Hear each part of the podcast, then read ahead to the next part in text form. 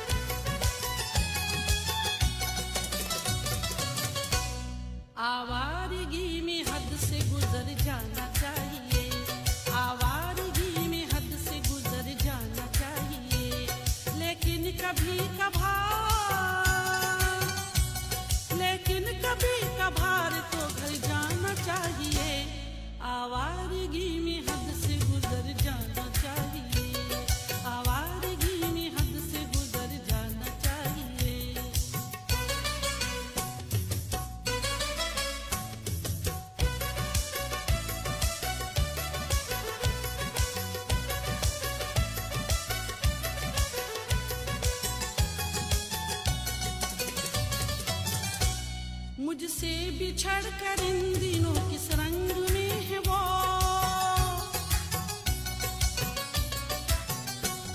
مجھ سے بچھڑ کر ان دنوں کس رنگ میں ہے وہ، مجھ سے بچھڑ کر ان دنوں کس رنگ میں ہے وہ، یہ دیکھنی رقیب کے گھر جانا چاہیے، یہ دیکھنی رقیب کے گھر جانا چاہیے، لیکن کبھی کبھار، لیکن کبھی کبھار تو گھر جانا چاہیے، آوارگی میں حد سے گزر جانا چاہیے۔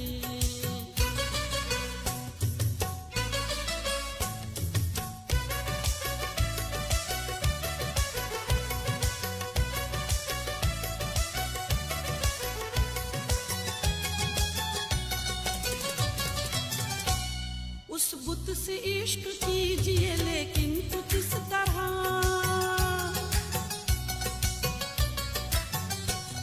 اس بت سے عشق کیجیے لیکن کچھ اس طرح، اس بت سے عشق کیجیے لیکن کچھ اس طرح، مجھے کوئی تو صاف مکر جانا چاہیے، مجھے کوئی تو صاف مکر جانا چاہیے، لیکن کبھی کبھار، کبھی کبھار تو گھر جانا چاہیے، آوارگی میں حد سے گزر جانا چاہیے۔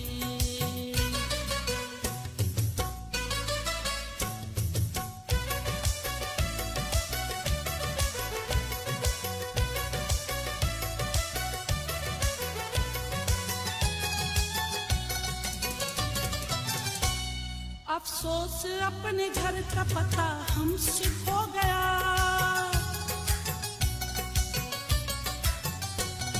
افسوس اپنے گھر کا پتہ ہم سے کھو گیا، افسوس اپنے گھر کا پتہ ہم سے کھو گیا، اب سوچنا یہ ہے کہ کدھر جانا چاہیے، اب سوچنا یہ ہے کہ کدھر جانا چاہیے، لیکن کبھی کبھار، لیکن کبھی کبھار تو گھر جانا چاہیے، آوارگی میں حد سے گزر جانا چاہیے۔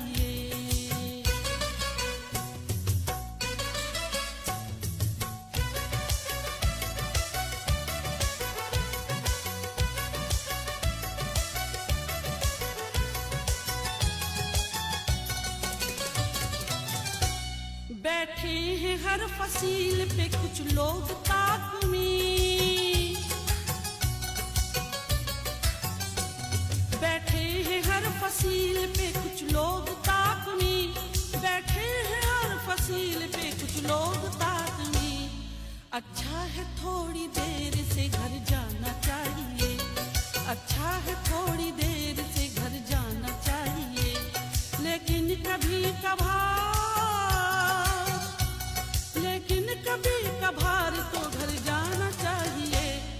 آوارگی میں حد سے گزر جانا چاہیے. رب وصال وصل کا موسم بھی آ گیا، رب وصال وصل کا موسم بھی آ گیا، رب وصال وصل کا موسم بھی آ گیا. اب تو میرا نصیب سنور جانا چاہیے، اب تو میرا نصیب سنور جانا چاہیے، لیکن کبھی کبھار، لیکن کبھی کبھار تو گھر جانا چاہیے. آوارگی میں حد سے گزر جانا چاہیے.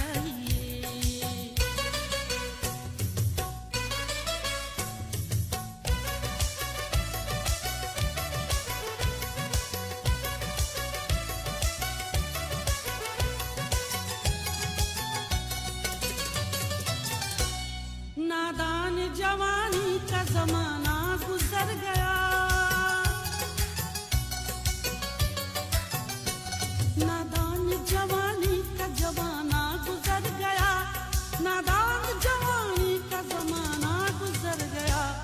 اب آ گیا بڑھاپا سدھر جانا چاہیے، اب آ گیا بڑھاپا سدھر جانا چاہیے، لیکن کبھی کبھار، لیکن کبھی کبھار تو گھر جانا چاہیے. آوارگی میں حد سے گزر جانا چاہیے.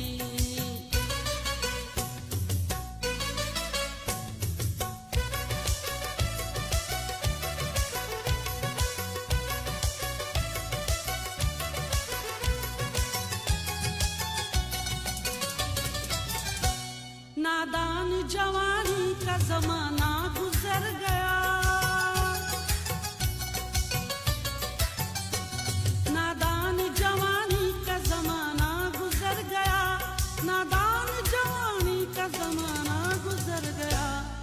اب آ گیا بڑھاپا سدھر جانا چاہیے، اب آ گیا بڑھاپا سدھر جانا چاہیے، لیکن کبھی کبھار، لیکن کبھی کبھار تو گھر جانا چاہیے.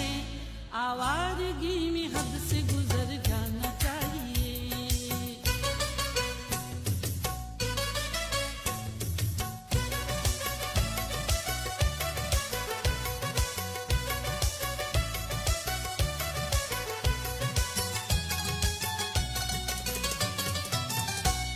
بیٹھے رہو گے دشت میں کب تک حسن رضا، بیٹھے رہو گے دشت میں کب تک حسن رضا، بیٹھے رہو گے دشت میں کب تک حسن رضا. جینا اگر نہیں ہے تو مر جانا چاہیے، جینا اگر نہیں ہے تو مر جانا چاہیے، لیکن کبھی کبھار، لیکن کبھی کبھار تو گھر جانا چاہیے.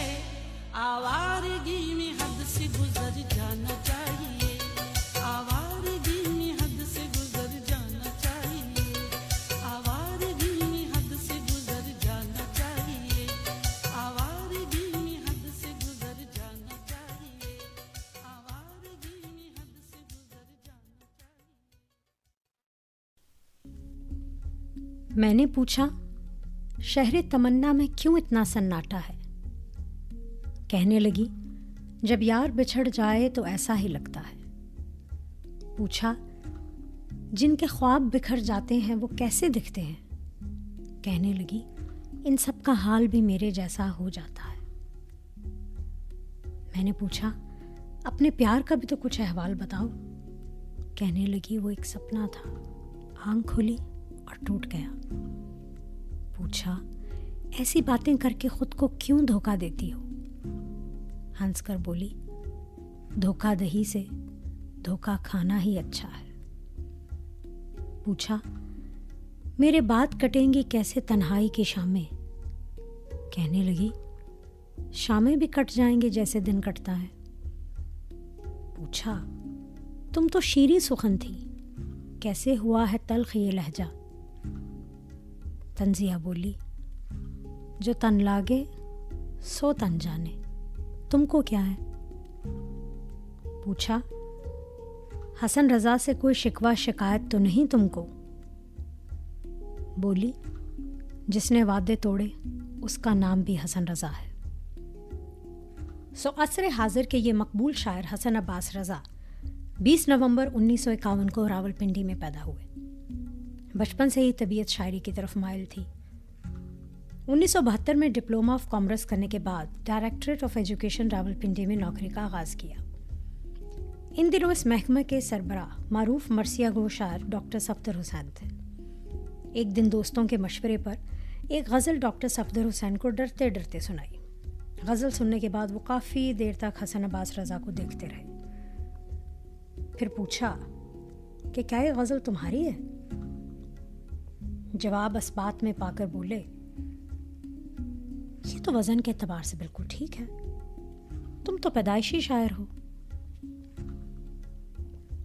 اور یوں اس دن سے ان کی شاعری کا باقاعدہ آغاز ہوا جو آج تک جاری ہے. خوش شکل, خوش کلام اور خوش گلو بھی ہیں. ان کے آواز میں ان کی شاعری اور ان کے ترنگ میں گائے ہوئے کچھ گیت آپ یوٹیوب پر ان کے چینل پر بھی دیکھ سکتے ہیں.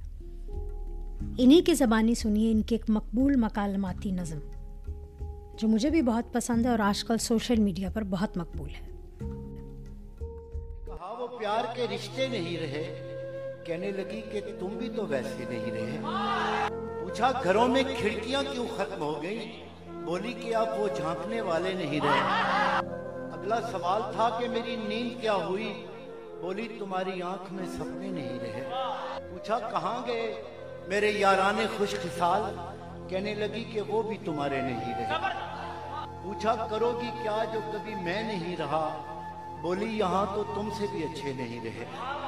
آخر وہ پھٹ پڑی کہ سنو اب میرے سوال, کیا سچ نہیں کہ تم بھی کسی کے نہیں رہے؟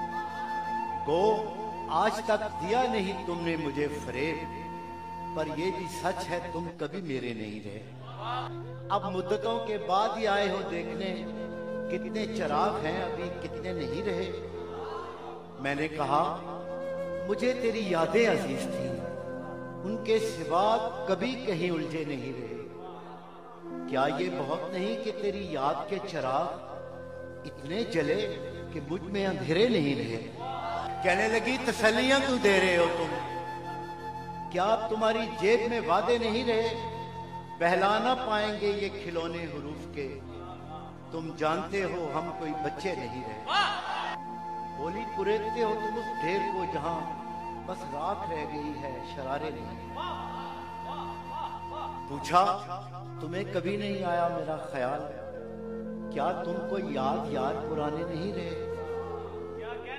کہنے لگی میں ڈھونڈتی تیرا پتا مگر, کہنے لگی میں ڈھونڈتی تیرا پتا مگر جن پر نشان لگے تھے وہ نقشے نہیں رہے. جن سے اتر کے آتی دبے پاؤں تیری یاد, خوابوں میں بھی وہ کاسنی زینے نہیں رہے. تیرے بغیر شہر سخن سنگ ہو گیا, ہونٹوں پہ اب وہ ریشمی لہجے نہیں رہے. میں نے کہا جو ہو سکے کرنا مجھے معاف, تم جیسا چاہتی تھی ہم ایسے نہیں رہے. ہم عشق کے گدا تیرے در تک تو آ گئے, لیکن ہمارے ہاتھ میں کاسے نہیں رہے. اب یہ تیری رضا ہے کہ جو چاہے سو کرے, ورنہ کسی کے کیا کہ ہم اپنے نہیں رہے. بہت سے لوگ کسی نہ کسی خوبی کے ساتھ ہی پیدا ہوتے ہیں. زیادہ تر لوگ تو دنیا میں ایسے ہی ہیں کہ ہر ایک کے اندر کوئی نہ کوئی خوبی یا مہارت یا ٹیلنٹ چھپا ہے. لیکن بہت کم خوش نصیبوں کو ایک ایسا مزاج پرور ماحول اور جوہر شناس آنکھیں ملتی ہیں جو ان کے اندر چھپے جوہر کو جلا بخشیں. حسن عباس رضا ان خوش نصیبوں میں سے ہیں جنہیں صحیح وقت پر مناسب رہنمائی، حوصلہ افزائی اور قابل شاعروں کی صحبت میسر آئی. دن بدن ان کے فن میں نکھار آتا گیا. 1976 میں مقبول شاعر احمد فراز کی دعوت پر انہوں نے اکادمی ادبیات پاکستان سے وابستگی اختیار کر لی. یہ ایک اور خوش نصیبی ہوتی ہے کہ آپ کا شوق اور پیشہ ایک ہی ہو جائے. فیض احمد فیض سے بھی انہیں فیضیاب ہونے کا موقع ملا اور ان کی ہی حوصلہ افزائی پر اپنی شاعری کی پہلی کتاب مرتب کی، جس کا فلیپ بھی فیض احمد فیض نے لکھا. اس کتاب کا سرورک سلیمہ ہاشمی نے بنایا اور خواب عذاب ہوئے نامی اس شعری مجموعے کا فلیپ وہ آخری تحریر تھی جو فیض احمد فیض صاحب نے اپنی زندگی میں لکھی. انہی دنوں فیض صاحب کی 70ویں سالگرہ کی تقریب منعقد کی گئی. اس میں حسن عباس رضا نے فیض صاحب کی مشہور غزل تم آئے ہو نہ شب انتظار گزری ہے کی تضمین کی، جو کہ کچھ یوں ہے: تم آئے ہو نہ شب انتظار گزری ہے، وطن بدر کسی دشمن کو بھی خدا نہ کرے کہ اپنا گھر، گلی کوچے، فصیلیں، سقف و بام مثال جنت گمگشتہ یاد آتے ہیں. وہ شہر قاتل و دلدار جس کے رستوں پر بدن دریدہ اسیران پا بجولا نے تمام عمر گزرنے کی خواہشیں کی تھیں، اسی بلاد تمنا کی مہوشوں کے نام سلام یار دل آرزودہ کا پیام لیے.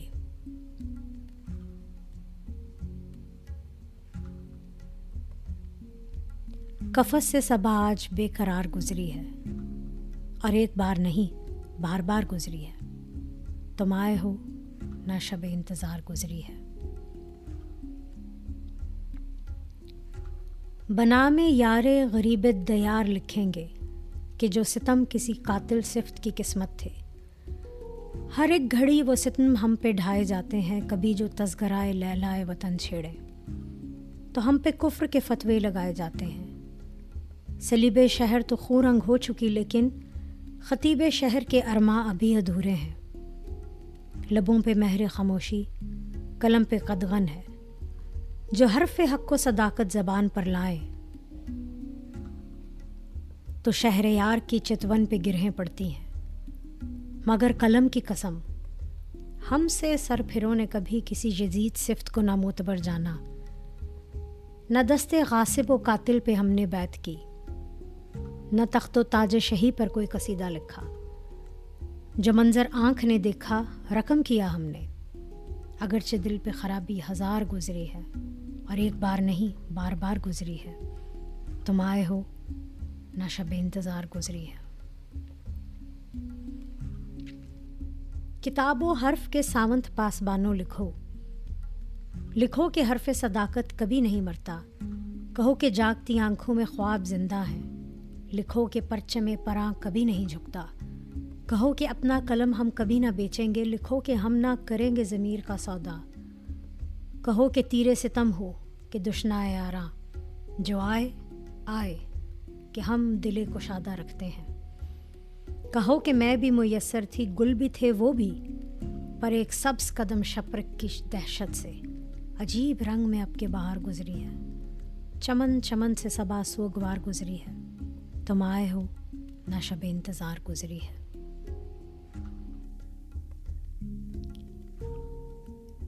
اس نظم کو بہت داد ملی، لیکن یہ دور ضیاء الحق کے ماشاء اللہ کا تھا، اور تقریب میں شرکت کرنے والے تمام ادیبوں، مقررین اور شعراء کے خلاف مقدمہ درج ہوا اور ان کی گرفتاریاں شروع ہو گئیں. ان دنوں حسن عباس رضا ایک رسالہ خیابان بھی نکال رہے تھے، اس پر بھی پابندی لگ گئی.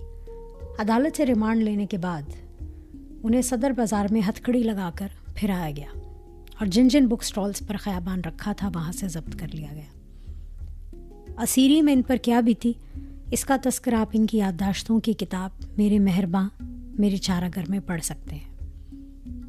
اس کتاب میں انہوں نے اپنی طویل وابستگی جو احمد فراز سے رہی اور ملاقاتیں بیان کی ہیں جو ان کی زندگی کے یادگار لمحے تھے۔ اس کتاب میں آپ فیض احمد فیض، احمد فراز، احمد ندیم قاسمی، ملکہ ترنم نور جہاں، گلزار، امرتا پریتم، کشور ناہید، پروین شاکر، منصور حلاج اور احمد داؤد کو حسن عباس رضا کی آنکھ سے دیکھ سکتے ہیں۔ ایک نظم جو انہوں نے اپنی دوست سرفراز اقبال کی وفات پر لکھی، ندیم عباس نے اس کو اپنی آواز دی ہے، چلیے سنتے ہیں۔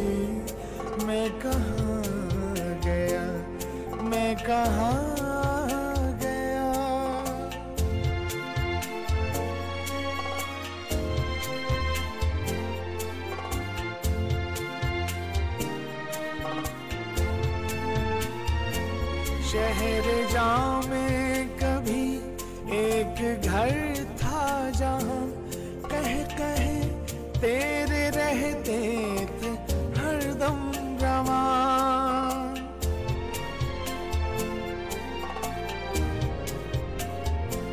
شہر جاں میں کبھی ایک گھر تھا جہاں کہہ تیرے رہتے تھے ہوں، کہاں رہ گیا ہے وہ گھر،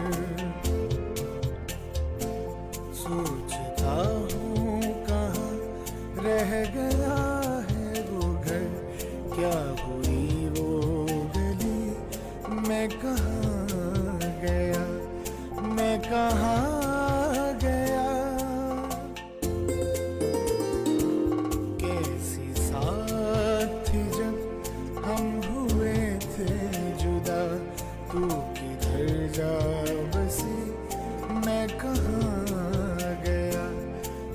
بتاتا نہیں آئینہ بھی مجھے، اے میری بے کسی میں کہاں گیا، کیسی ساتھ جب ہم ہوئے تھے جدا۔ حسن عباس رضا کی بیگم روبینہ شاہین نے اپنے ایک مضمون میں اپنے حسن پیا کو بہت شاندار خراج تحسین پیش کیا ہے. مضمون بہت اچھا ہے، اس میں سے میں کچھ سطریں آپ کو پڑھ کر سناتی ہوں. کہتی ہیں، حسن شاعری کرتے ہیں کہ کمال کرتے ہیں، لیکن مجھ کو تو برباد کرتے ہیں. حسن کی شاعری کی دھار پر رکھا میرا دل تپکتا رہتا ہے، کٹتا رہتا ہے، اور میں ہجر کے ان برسوں میں فراق کی چنڈری کو حسن کی شاعری سے رفو کرتی رہتی ہوں. اس کی شاعری نے پلکوں پر ٹھہرے آنسوؤں کے نمک نے جدائی کے زخموں پر کھرن نہیں آنے دیا، لیکن مجھے یقین ہے وہ سال، وہ مہینہ، وہ دن اور وہ لمحہ وقت کی تقویم سے باہر نہیں، ہرگز نہیں، جب ہم باہم ہوں گے. جب ہجر کا متشدد موسم ہر سانس کے ساتھ اندر کی اداسی کو اور گہرا، متحیر اور ہمہ گیر کر رہا ہوتا ہے، ایسے میں آپ کتابوں میں پناہ ڈھونڈتے ہیں، یافت کے سفر پر نکل پڑتے ہیں، یا پھر اپنے ہمزاد سے مکالمہ کرتے ہیں. میں بہت خوش قسمت ہوں کہ ایسے میں مجھے حسن کی شاعری کا زیادہ سفر بھی میسر رہا، جس نے کمزور نہیں ہونے دیا، مرنے نہیں دیا. بقول حسن، مل نہیں پایا حسن اس کا کوئی ثانی ہنوز، آنکھ میں ٹھہرا ہوا ہے ہجر کا پانی ہنوز. جا چکی کب سے عزاداری کی رت، لیکن حسن ہو رہی ہے شہر جاں میں مرثیہ خوانی ہنوز.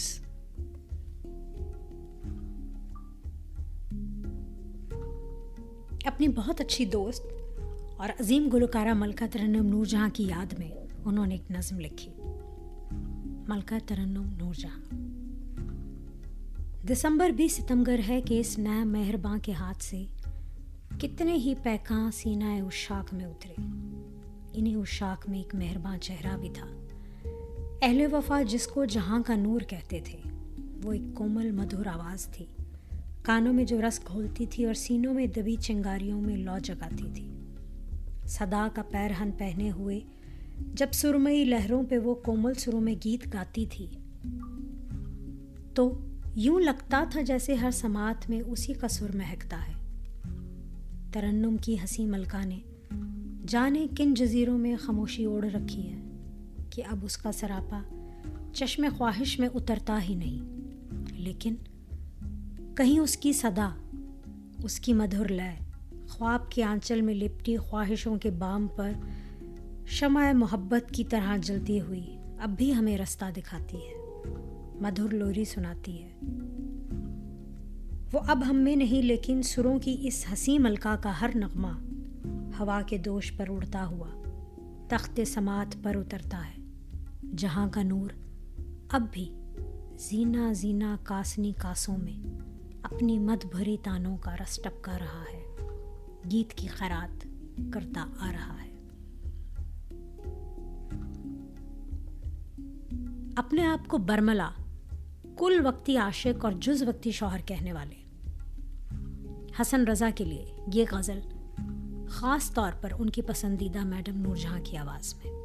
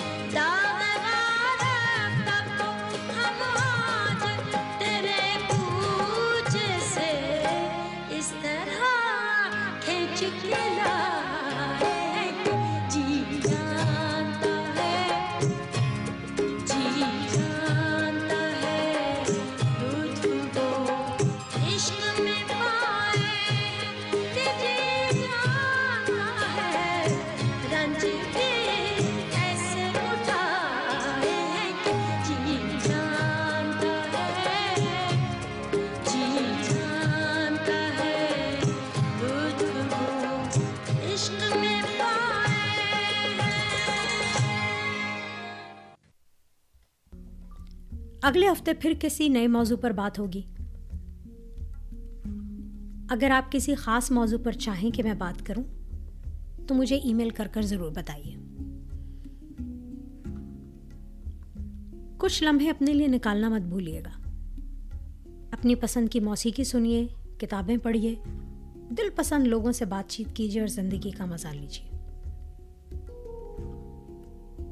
اب میں آپ سے اجازت چاہتی ہوں۔ یار زندہ، صحبت باقی۔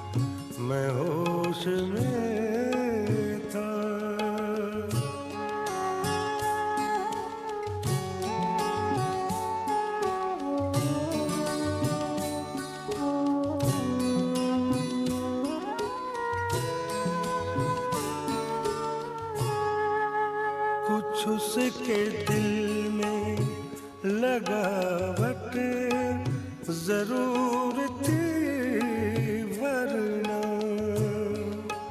کچھ اس کے دل میں لگاوٹ ضرور تھی ورنہ، کچھ اس کے دل میں لگاوٹ ضرور ورنہ، وہ میرا ہاتھ دبا کر گزر گیا کیسے، وہ میرا ہاتھ دبا کر گزر گیا کیسے، یہ زہر میرے لہو میں اتر گیا کیسے، میں ہوش میں تھا۔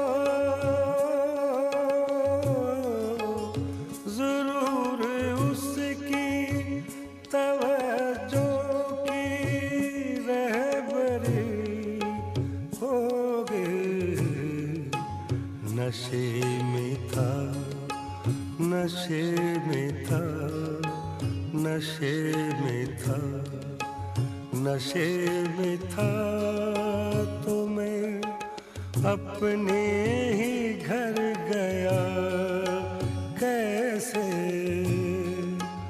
نشے میں تھا تو میں اپنے گھر گیا کیسے، یہ زہر میرے لہو میں اتر گیا کیسے، میں ہوش میں تھا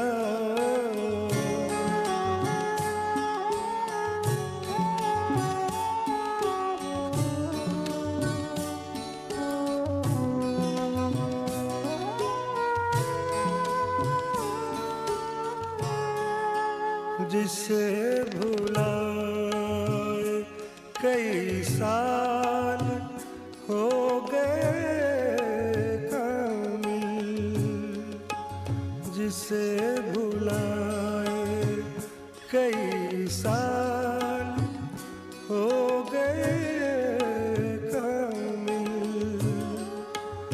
جسے بھولا کئی سال ہو گئے کامل، میں آج اس کی میں آج اس کی گلی سے گزر گیا کیسے، میں آج اس کی گلی سے گزر گیا کیسے، یہ زہر میرے لہو میں اتر گیا کیسے، میں ہوش میں تھا تو پھر اس پہ مر گیا کیسے، میں ہوش میں تھا تو پھر اس پہ مر گیا کیسے، یہ زہر میرے لہو میں اتر گیا کیسے، یہ زہر